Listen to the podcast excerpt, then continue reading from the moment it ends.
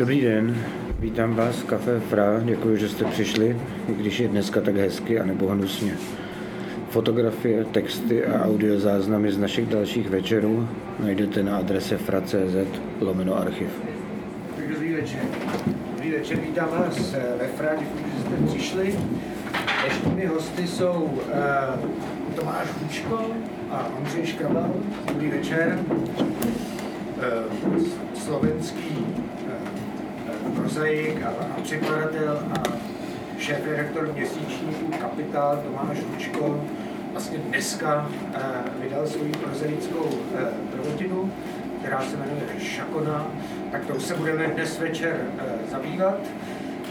Tomáš vlastně už dlouho na Slovensku, asi jinde, ale v, Čechách z té, prozy četl, četl i tady dokonce, ale jsem do toho krátce koukal, tak ta proza se dost změnila, takže i vy, co jste tu uh, už byli a Tomáše jste slyšeli, tak uh, myslím, že uslyšíte něco jiného, než jste, než jste čekali. O tom taky možná trochu bude řeč, kterou s Tomášem povede Ondřej Škrabal, což je druhý host. Ondřej Škrabal je básník a prozaik a, a divadelní režisér. Ondřej, dobrý večer, který ten text dobře zná, řekl, e, já jsem měl radost, že Tomáše uvede a možná mu položí několik otázek. A taky jsme s Ondřejem dohodli, protože Ondřej má vlastně dost těsně před vydáním e, knihy návody k inscenaci, což jsou takové instruktáže a návody a pobídky k divadelním akcím a taky zákazy a pravidla pro herce režiséry a divadelní provoz. Tak kniha tady bude uvedena na podzim, ale dneska s ní taky uslyšíte, uslyšíte ukázku. Pak jsem chtěl přivítat Ferčího Malíka. Ferči Malík tady obvykle na slovenských čteních bývá, protože on je ten, který celou tu slovenskou řadu tady podporuje a, do jisté míry formuje, ale dneska je tady jako nakladatel, protože Tomášova novela Šakona vyšla v nakladatelství Brak vlastně je tady i jako uh, autor fotografií, který tu knihu doprovází. Tak uh, a s tím jsme dohodli, že mezi Tomášovým čtením taky řekne něco k tomu, co uslyší. Tak, tak Ondřej, máš slovo. Dobře. Tak to, je, to, je to slyšet. Dobrý večer, děkuji Petrovi za úvod. Já bych měl nejdřív krátce představit Tomáše to, Hočka, s kterým se známe asi kolik, pět? Nevím, pět, šest let. Tomáš vlastně vydává debit a pro mě je to hrozně zajímavá skutečnost, protože mám pocit, že za tu dobu, co ho znám, tak píše neustále, respektive celou tu dobu se o literaturu tak intenzivně zajímá, že je to vlastně pro mě strašný překvapení, že až teprve teď opravdu vydává debit, protože vydával různě časopisecky, části těch knih vyšly v různých časopisech, četl na spoustě akcí a prostě se, prostě se pohyboval hm, ještě do minulého roku v pražském literárním životě hojně, než se stal šéf-redaktorem eh, rychle expandujícího měsíčníku Kapitál. Eh, a já jsem se k tomu eh, textu dostal docela, docela záhy, trofám si, že jsem byl jeden z prvních, který četl tu původní verzi. A, byla na tom pro mě jedna zajímavá věc, že Tomáš je, nebo asi bylo i pro spoustu ostatních lidí, že Tomáš k sobě hrozně nemilosrdný, možná v trošičku jiném, já jsem to trošičku ještě v jiném, v jiném jako, uh, kontextu vnímal než Tomáš, protože Tomáš přece jenom je do toho hodně ponořený. Mně se líbí na tom to, že byl nemilosrdný nejenom co se týče teda toho rámcového příběhu, protože já jsem si proto tak vymyslel, já vůbec nevím, jestli to dá říkat, já nejsem literární vědec, eh, já tomu říkám, že to je rámcová novela. Asi to je strašný blábol, ale je, ale vlastně Tomáš zasadil svoje starší texty, nebo teda já vnímám takhle ten příběh, když tak to může opravit, eh, že si vzal do Magorova statku, ale ti teď hrozně vezmu slovo, to je hrozně... To, to bude super. že si vzal do uh, Magorova statku, kde se dá takhle napsat knížka, a pár lidí už to tak udělalo, eh, sebou svoje star, starší texty za posledních skoro 15 let. A eh, nejdřív myslel, že z nich vydoluje něco a pak řekl, pak, pak takhle já to vnímám, když tak to můžeš opravit, můžeš mi do toho skočit. A pak eh, ti, pak ti vlastně z toho vzniklo to, že bys neměl je úplně moc upravovat a spíše zakomponovat takové, jaké jsou.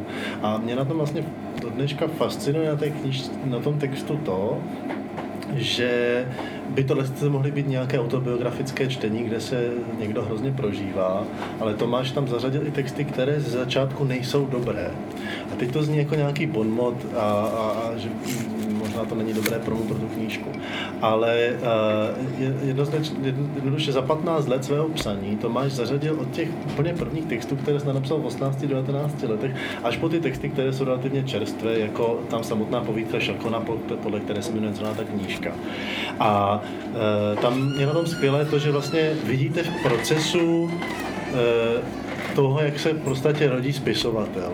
A touhle knížkou se to potvrdilo, že se zrodil nějaký spisovatel, který dlouho tady byl a ještě měl tolik jako e, takové koule, prostě napsat, e, dát tam ty texty, které byly na počátku toho všeho a třeba e, jsou v nějakém smyslu ne, ne do... Špatné v nějakém smyslu prostě ještě to není ono. Ale Tomáš tam dal, protože vlastně skrz tady ty staré fikce se dopracovává toho, co tehdy prožíval, co tehdy byl. Takže to je takový konceptuální přístup k svému vlastnímu životu a vlastně skrz fikci on se pro mě dostává blíž k nějaké té teda pravdě o sobě, když to řeknu trošku pateticky. A je to takhle, nebo jsem to řekl úplně blbě? Ne, no povedal som viac menej správne. Uh, iba pár vecí, uh, keď som išiel na ten Magrov statok, tak uh, nevedel som, že budem dolovať zo starších textov.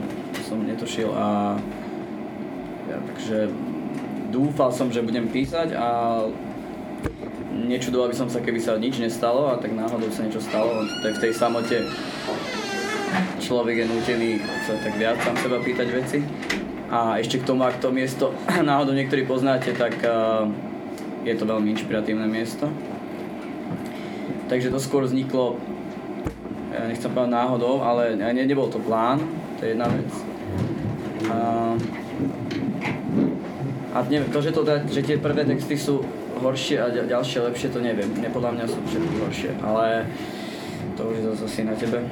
A inak máš pravdu, ako teda, že si bol jeden z prvých čitateľov a Uh, to je dôležité povedať, že ďakujem. To bolo veľmi, inak, veľmi príjemný feedback od teba, uh, ktorý ako hovoríš, tam tie texty sú, sú od začiatku, sú také staršie texty a rámcujú nejaký kvázi príbeh. A, a pokúšajú sa o nejakú hru s autentickosťou. A práve ako sa ten text sa zmenil. No, ty si ešte nečítal tú najnovšiu verziu. Ešte ani ja som ho nečítal. Ne? ale uh, tam veľa vecí z toho zmizlo, preto to teraz vyzerá iba ako notes.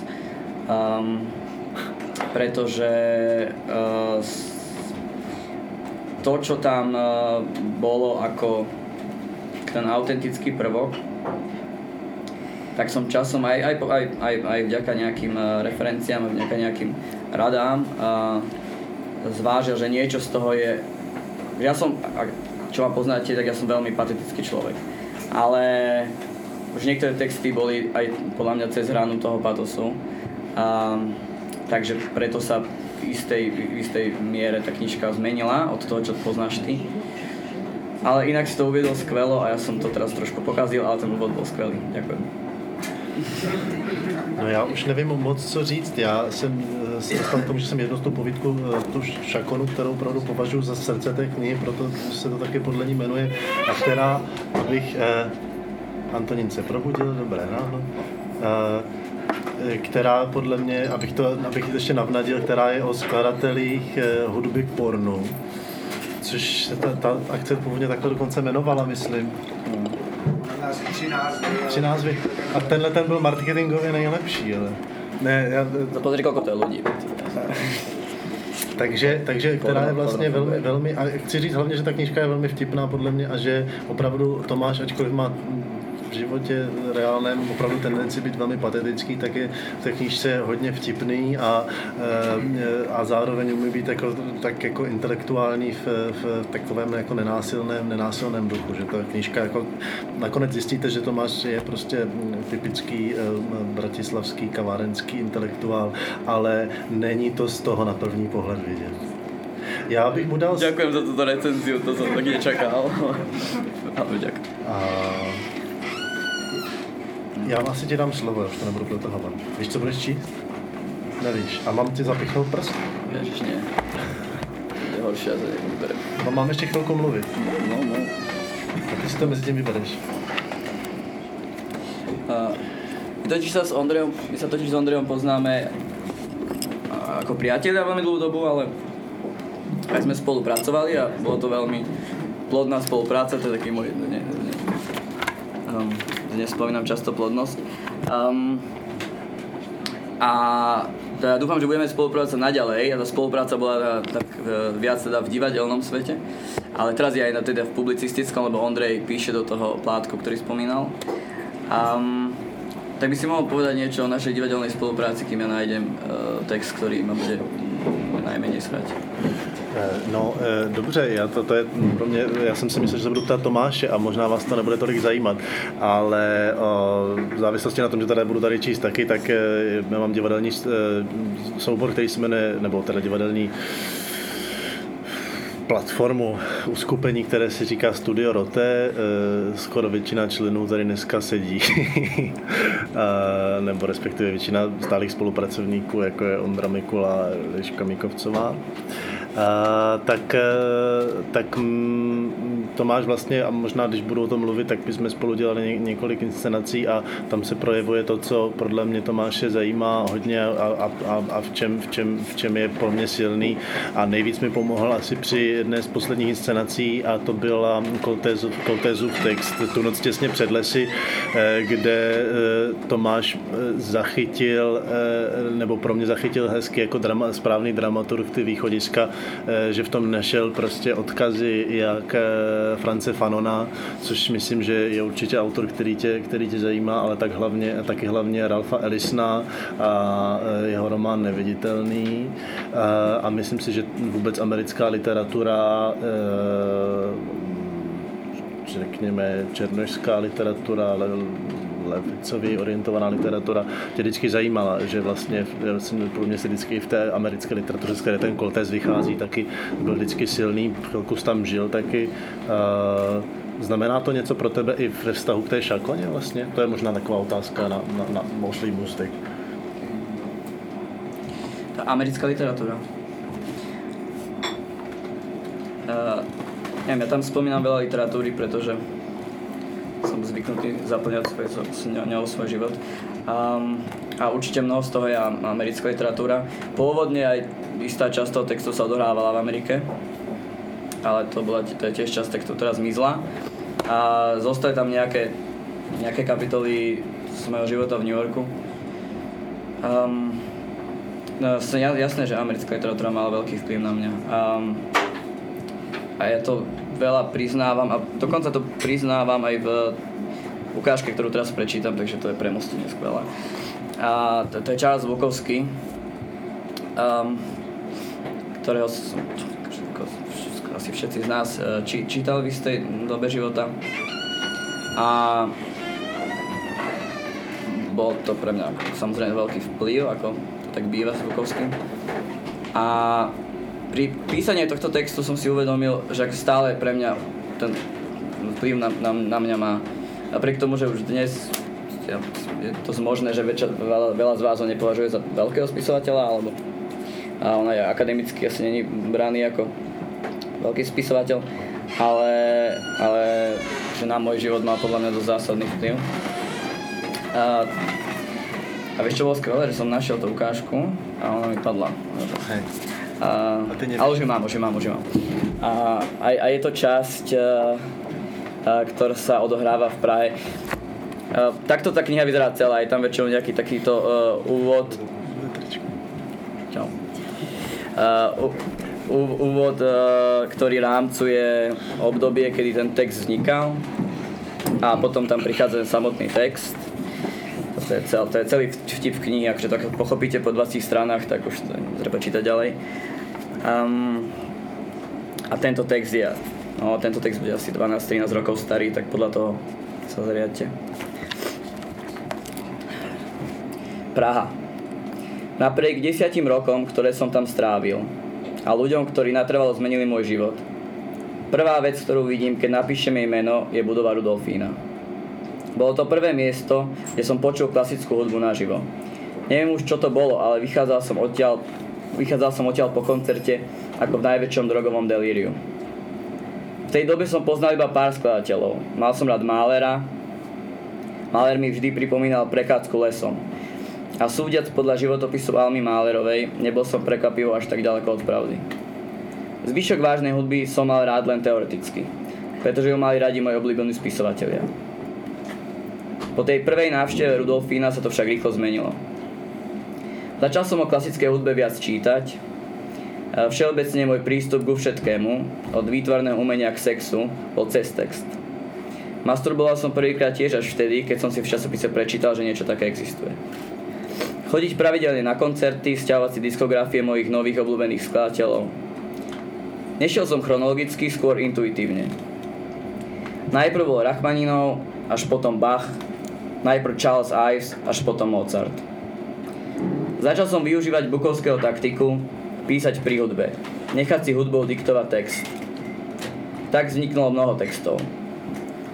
Tento som napísal sám počas Schumannovej Rínskej symfónie v Rudolfíne so zavretými očami. Keď koncert skončil, poviedka bola hotová. Stačilo prísť domov a prepísať ju do Wordu. Teraz začína tá poviedka.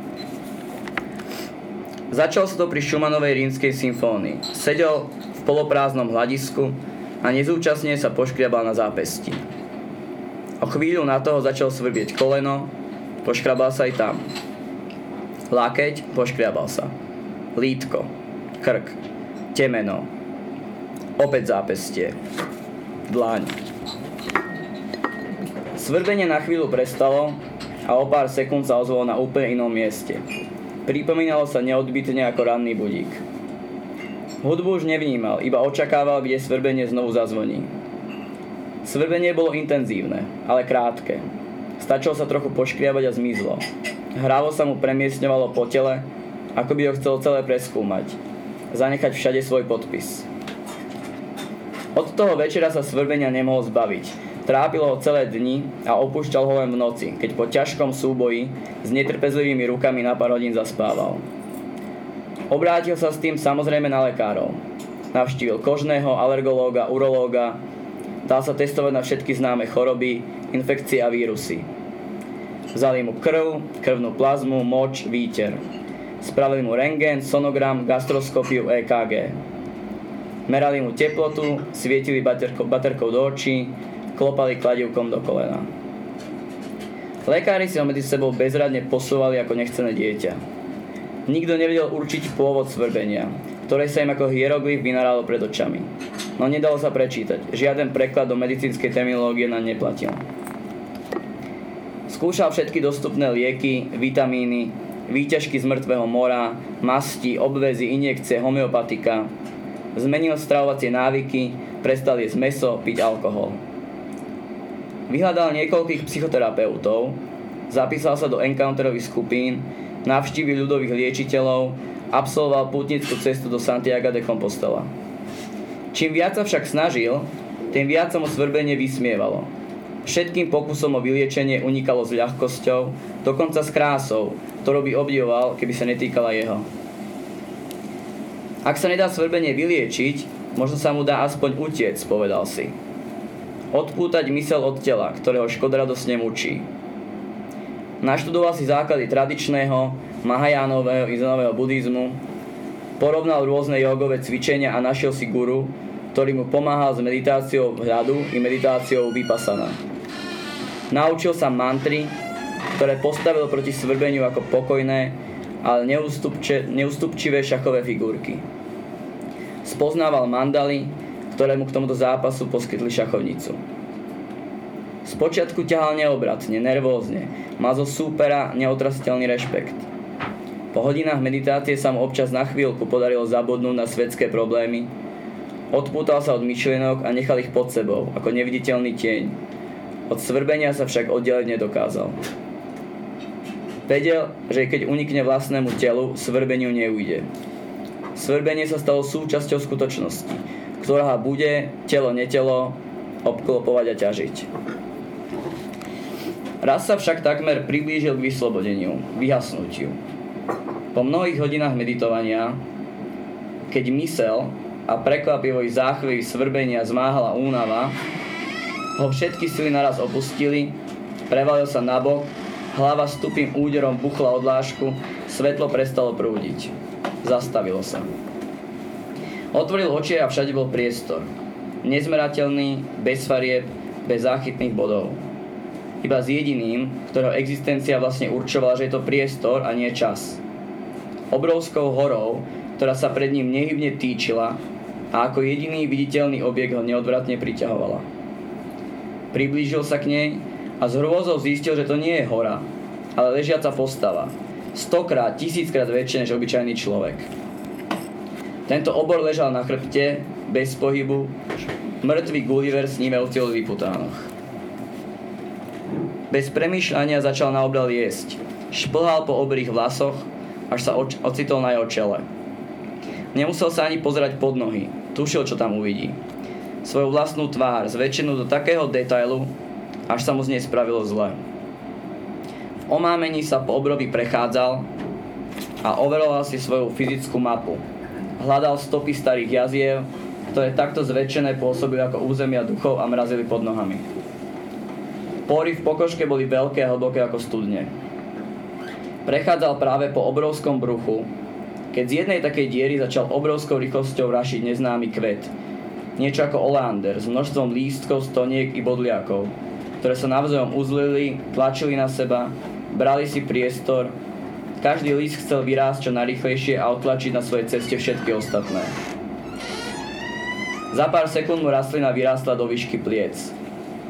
V tom obor zdvihol ruku a poškriabal sa na mieste, kde rastlina vybujnela. Neotvoril pritom oči, bol to samovodný pohyb, ako keď v spánku odháňame dotierajúcu muchu. Obrov malý host vedel, čo má spraviť. Mocným trhnutím vyšklobol rastlinu i s koreňom. O pár metrov ďalej, pod ľavou bradávkou, sa v tej istej chvíli objavila nová kvičiaca stonka. Obor netušil, že niekto je v tej chvíli už na ceste, aby ju vytrhol. Celé dni teraz strávil úpravou obieho, obrieho tela. Naučil sa, ako sa dostane najrychlejšie z jedného konca na druhý, vyšliapal si v záhyboch kože vlastné cestičky. Otrhnuté rastliny hádzal na zem, pokrútené schnúcne, kon, schnúce konáriky a listy onedlho obklopovali obrie telo zo všetkých strán. Niekedy si našiel časť zísť dole a postupne si zo silnejších stoniek a listov postavil vedľa obrej hlavy malý domček, kam chodil po ťažkom dni záhradničenia oddychovať. Z najkrajších kvetov si dokonca oplietol koberec, ktorý siahal od dverí jeho chatrče až k obromu pravému uchu. Práve z neho raz vyťahoval silný koreň bujnej rastliny, keď si všimol, že ďalší kvet raší obrovy z líca. Rýchlo sa vyšplhal po rebríku, spletenom s trsou pevnej trávy a na mieste zdesene zistil, že, kvie, že kvet nie je len jeden. Sú ich desiatky. Neodbitne rastú cez očí, pier, brady, nosných dierok. Ďalšie si hľadali cestu na povrch na hrudi, rukách, kolenách, chodidlách. Vydal bolestný zvuk ako ranený pes a zoskočil dole. Horúčkovi to hromadil stoj suchých listov a strkal ich obrovy pod hlavu medzi, vlas, medzi vlasy za uši. Keď z nich vytvoril okolo obrovskej hlavy vysknutú svetožiaru. Krakol si k nej, trel jedno drievko o druhé a namiesto modlitby za iskru hlasne vzlikal. Obrie telo horelo celé týždne. Z pachu páleného mesa, jeho vlastného mesa, sa mu robilo zle. Začal zvracať a po celý čas tejto nekonečnej kremácie už neprestal. Vyzvracal všetko, čo za celý život zjedol, všetko, čo vypil. Zvratky zaplnili priestor do všetkých strán a obkolesili horiace telo a jediného pozostalého tak, ako more uzatvára ostrov. Posledné plamienky vyhasli. Jediný obyvateľ tohto času pristúpil k hore dymiaceho popola, nabral si ho do dlaní a rozotrel po tvári, po krku, po hrudi, posypal si ním každý kúsok tela. Potom si sadol a so slzami v očiach sa pozeral na všetok ten popol, ktorý už nedokáže nejako použiť.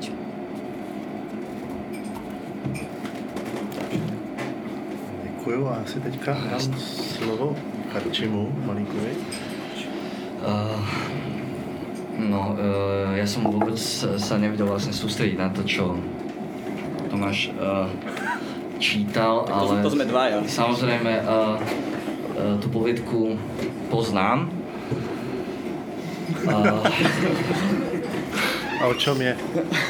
a o niečo, nejaká metafora jeho metafor. No ale uh, a snažil som sa to nejak ako keby privítať tú knihu. Obidvaja tú knihu vidíme teraz prvýkrát.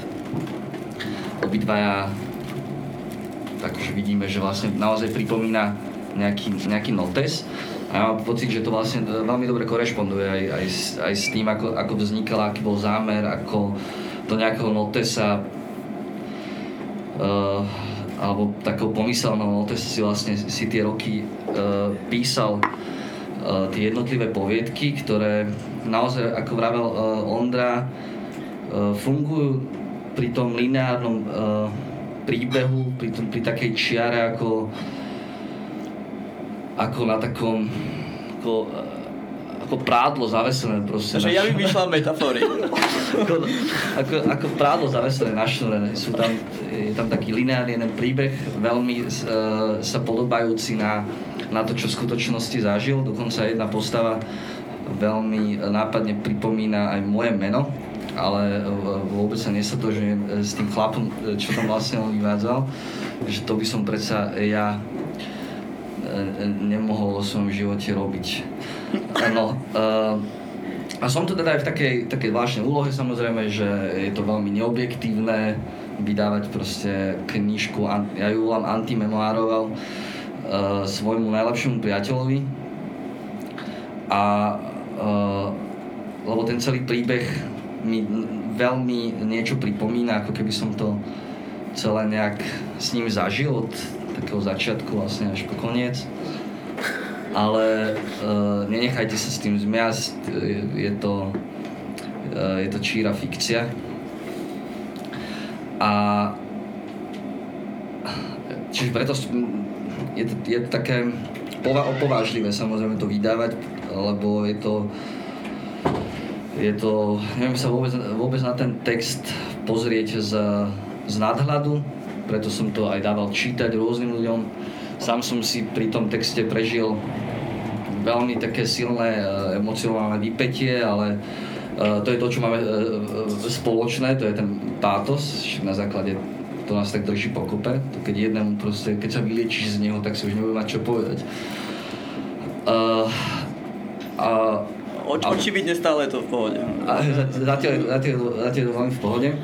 A Tomáš si za ten život, e, teda od momentu, ako sme sa e, spoznali niekedy e, v 2005 a potom sa našťastie si rozdelili a teraz sa spojili aj v tomto projekte a podarilo sa nám dokonca od oktobra minulého roka vlastne začať vydávať tento anga- angažovaný kultúrno spoločenský mesačník, ktorého on je vlastne šéf-redaktor a ja som vydavateľ. Čiže je to celé také dojímavé.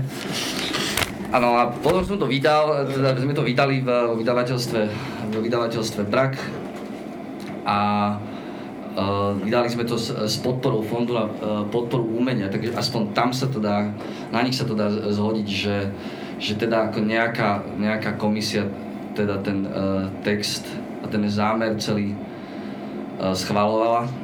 Takže uh, ak budú nejaké námietky, tak možno ich smerovať nie na nás, ale možno priamo na nich. Uh, takže ja mne zostávajú teda iba privítať tú knihu tu, v literárnom teda svete, aby som to Tomáša možno poprosil, aby mi ten taký prvý výtlačok si venoval. A tým To je dojímavé. Ty by sme tú knižku nejakým spôsobom popustili. To je tuška, že to môže vygumovať potom? Hej, jasné, jasné. To potom môžem venovať Môže to predať niekomu? To môžem potom venovať niekomu inému. Až máme, máme dokonca možno aj pero. A nebo to polijeme. Nie, neviem. Úplně polijeme.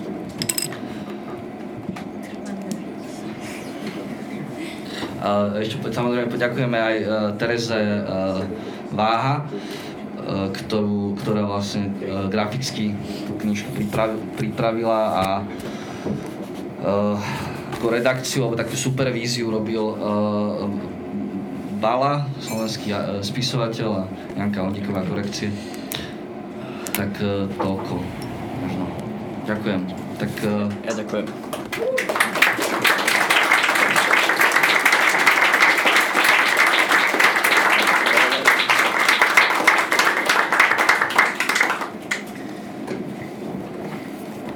Ďakujem. Uh, som mohol očakávať, že takto patetické to bude.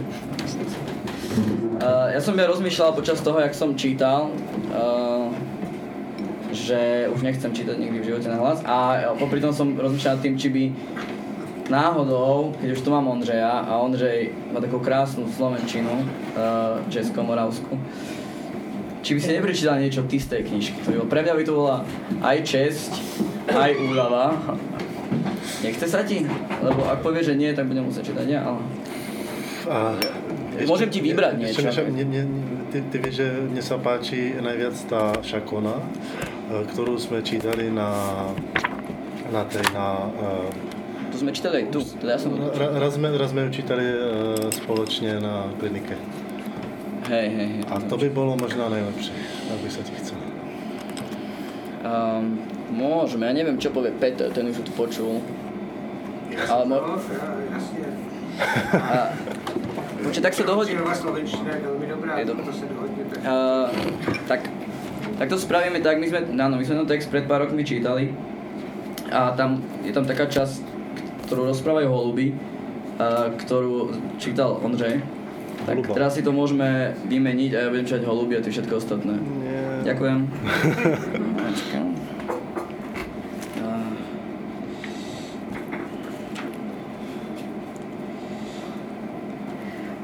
Už to je sem a chcete, a chcete čítať celú poviedku?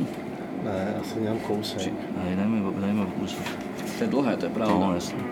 To Takže od začiatku. To je dlhý text celkom. Dajme... Uvidíme, jak to bude fungovať, nie? Tak, uh, tak začneme začiat. Či to je, možno to má, to má aj úvod inak teraz, no, vieš? Aha, Aha. ten je nový. Ten, ten som... Není, no, Tu. Šakona, pomyslel si. Johann Sebastian chodil každú sobotu plávať. Do hotelového bazénu, ktorý bol nedale, nedaleko jeho domu. Okolo obeda, vtedy tam bolo najmenej ľudí. Johann Sebastian začal splávanie vo verejných bazénoch, keď ho opustila Mária Barbara. Pro, e, po 307, 307, 307 rokoch spoločného života asi som ťa nikdy nemilovala. Keď bol Johann Sebastian v bazéne prvýkrát, e, myslel si, že je to chyba. Stál na mokrých kachličkách, na sebe boxerky, ktoré si vzal na miesto pla- e, plaviek s utierákom cez plece. 307, opakoval si, 307. Pozeral sa na svoje ovinuté brucho, ľutoval sa. Sledoval ľudí v bazéne, osamelých vodných bežcov a ľutoval aj ich, ako by aj ich niekto opustil po 300 307 7 rokoch. V bazéne nebolo v ten e, deň veľa ľudí, v každom pruhu jeden. Plávali svojimi označenými trasami tam a späť ako osamelé tóny v hudobnom zápise. Johann Sebastian počul, čo plávajú. Stará pani v prvej linke plávala pomaly, po rovnakých štvrťtónoch, udávala celej skladbe unavený, zasnívavý výraz. Oproti nej sa e, v ďalších dvoch linkách vracali dvaja mladí plavci, e, prebiehali sa, prehlušovali sa ako dve rozdivočené trúbky. Vo štvrtom riadku plávala matka s dieťaťom, vždy blízko pri sebe, spriaznené akordy, ktoré vytvárali dojem harmónie. Piatý pruh bol prázdny. Johann Sebastian si odložil uterák na lavičku, zliezol po stupienkoch do vody, triasol sa od zimy a pridal sa do rozbehnutej skladby. určoval jej tempo, prispôsoboval sa si ostatné, ostatné tóny, komponoval. Každým pohybom skladal nové a nové sonáty samoty. Doma sa obzeral v zrkadle. Mal kruhy pod očami, bielú parochňu plnú žltých pruhov, žltých ako končeky fajčarových prstov, ale inak mu bylo 330, ale inak by mu 330 nikto netypoval. Vždy vyzeral mlado. Dodnes mu ľudia neveria, že má viac, viac než 150 Čím mladšie vyzerá, tým staršie sa cíti. Ako by jeho vek a jeho vzhľad boli dva oproti sebe letiace šípy, každý vystrelený z opačnej strany existencie. Každý deň čaká, že sa konečne zrazia. Sám netuší, čo sa v tej chvíli stane. Bude, e, buď začne žiť, e, žiť novým životom, alebo zomrie. V noci si líhal do postele e, opitý a odával sa seba ľútosti. Maria Barbara vzdychal. Maria Barbara. Uvedomoval si, že slzy, ktoré mu stiekajú e, na pery, sú horúce. Ako je to možné, pomyslel si medzi vzlikmi. Kde sa stihli takto oariať? Vychádzajú, sna- e, vychádzajú snáď z takej hĺbky duše, že kým sa dostali e, až k očiam, zohriali sa tou dlhou cestou. Ako meteority, ktoré zhoria, keď v obrovskej rýchlosti preletia zemskou atmosférou a jeho slzy sa dotykom s vonkajším svetom strácali, vpíjali sa do podušky, mizli. Nechcení poslovia zbytočného utrpenia. Ach, Mária Barbara, prečo práve teraz, Mária Barbara? Prečo práve teraz, keď sme boli v najlepšom? Nikdy sme neboli takí šťastní ako posledných 100 rokov. Hovno, povedal mu znechutne jeho priateľ Ludvík Fan. Hovno ste boli v najlepšom. Ludvík Fan sa pritom ani nepozeral priateľovi do tváre, pohľad sa mu strácal v, e, v pohári z vetralého piva, mal týchto seba bičujúcich rozhovorov už plné zuby. Žena chce po 300 rokoch vzťahu asi viac než tvoje keci. Johan Sebastian sa zatváril ublížene. Kokot keci, veď som robil všetko pre ňu. Tomu ty nemôžeš rozumieť. Tvoj najdlhší vztah s Julietou trval koľko? 50 rokov pche, nie, e, nie v jeho bolesti, e, jeho v bolesti nik, e, nikto netrumfne. Jeho vzťah bol najviac a jeho bolest je najviac a vôbec chce ďalšieho panáka. Po vodke Ludvíka fan troch, trochu naplo, ale pokračoval. Nemyslíš, že bola z teba trochu sklamaná? Johan Sebastian vedel, na čo naráža. Posledné roky sa živil skladaním hudby k pornu. No a čo? Kto to nerobil? aj Ludvík Fan, ktorý, e, ktorý teraz zbytočne moralizuje, aj Gustav, Richard, Sergej, Igor, všetci kamaráti to robili. Pozri, pozri na neho, Ludvík Fan ukázal na otrhaného chlapíka v rohu krčmy. Sedel sám pri stole s podliatými očami, hľadel do prázdna, špinavý, smradlavý, prstom ťukal do poldecáku tu zemáka. Vidíš? Wolfgang Amadeus sa aspoň nezapredal. Priznávam, nevyzerá najlepšie, ale možno je šťastnejší než my dvaja dohromady. Ludvík van z Johann Sebastian a Johann Sebastian na kamaráta zamávali. Wolfgang Amadeus si až po eh, dlhej chvíli všimol ich kývajúce ruky, nejaký čas na nich nechápavo hľadel, očividne ich nespoznával. Áno, teraz ich spoznal. Videli, ako mu v očiach zablesklo. Tak rýchlo, ako sa mu oči rozjasnili, tak rýchlo mu aj zhasli. Trpko sa usmial, splnil hlavu a ďalej vyťukával tichý tak na okraj poldecáka. Na záveternej strane kostolnej veže, ktorá sa takmer dotýkala okien podkrovného bytu Johana Sebastiana, sa usadili holuby. Z diálky vyzerali ako malé čierne bradavice prilepené na kamenej tvári. Pozorovali Johana, eh, Johana pri práci, načúvali zvukom, ktoré sa z jeho bytu ozývali. Najstaršie z holubov, tom, eh, ten, eh, ktorý najradšej počúval svoje hrkutanie, dával ostatným holubom prednášky o hudbe, ktorá sa k ním doliehala. Ktorá k ním doliehala. Nie, že by to ostatné holuby zaujímalo, boli však príliš lenivé hľadať si väžu. Niektoré sa zo slušnosti tvárili, že počúvajú, iné tu pociveli na stenu protilahlej budovy. Počujete, čo ten tlstý chlapík v eh, parochni teraz, eh, teraz hrá? To je šakona. Viete, čo je šakona? Tak ja vám to poviem. Šakona sa zrodila a do prdele, povedal si nie jeden holub.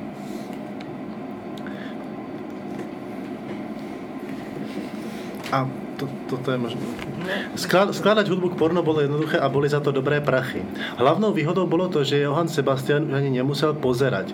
Stačilo si pre, pre, prečítať názov Summer Pleasure, Morning Surprise, Wet Fantasy, Passion on the Beach. Nebude to ani 100, 100 rokov, čo sa skladali symfonické básne a kantáty s podobnými názvami, pomyslel si. Johann Sebastian bol dobrý remeselník.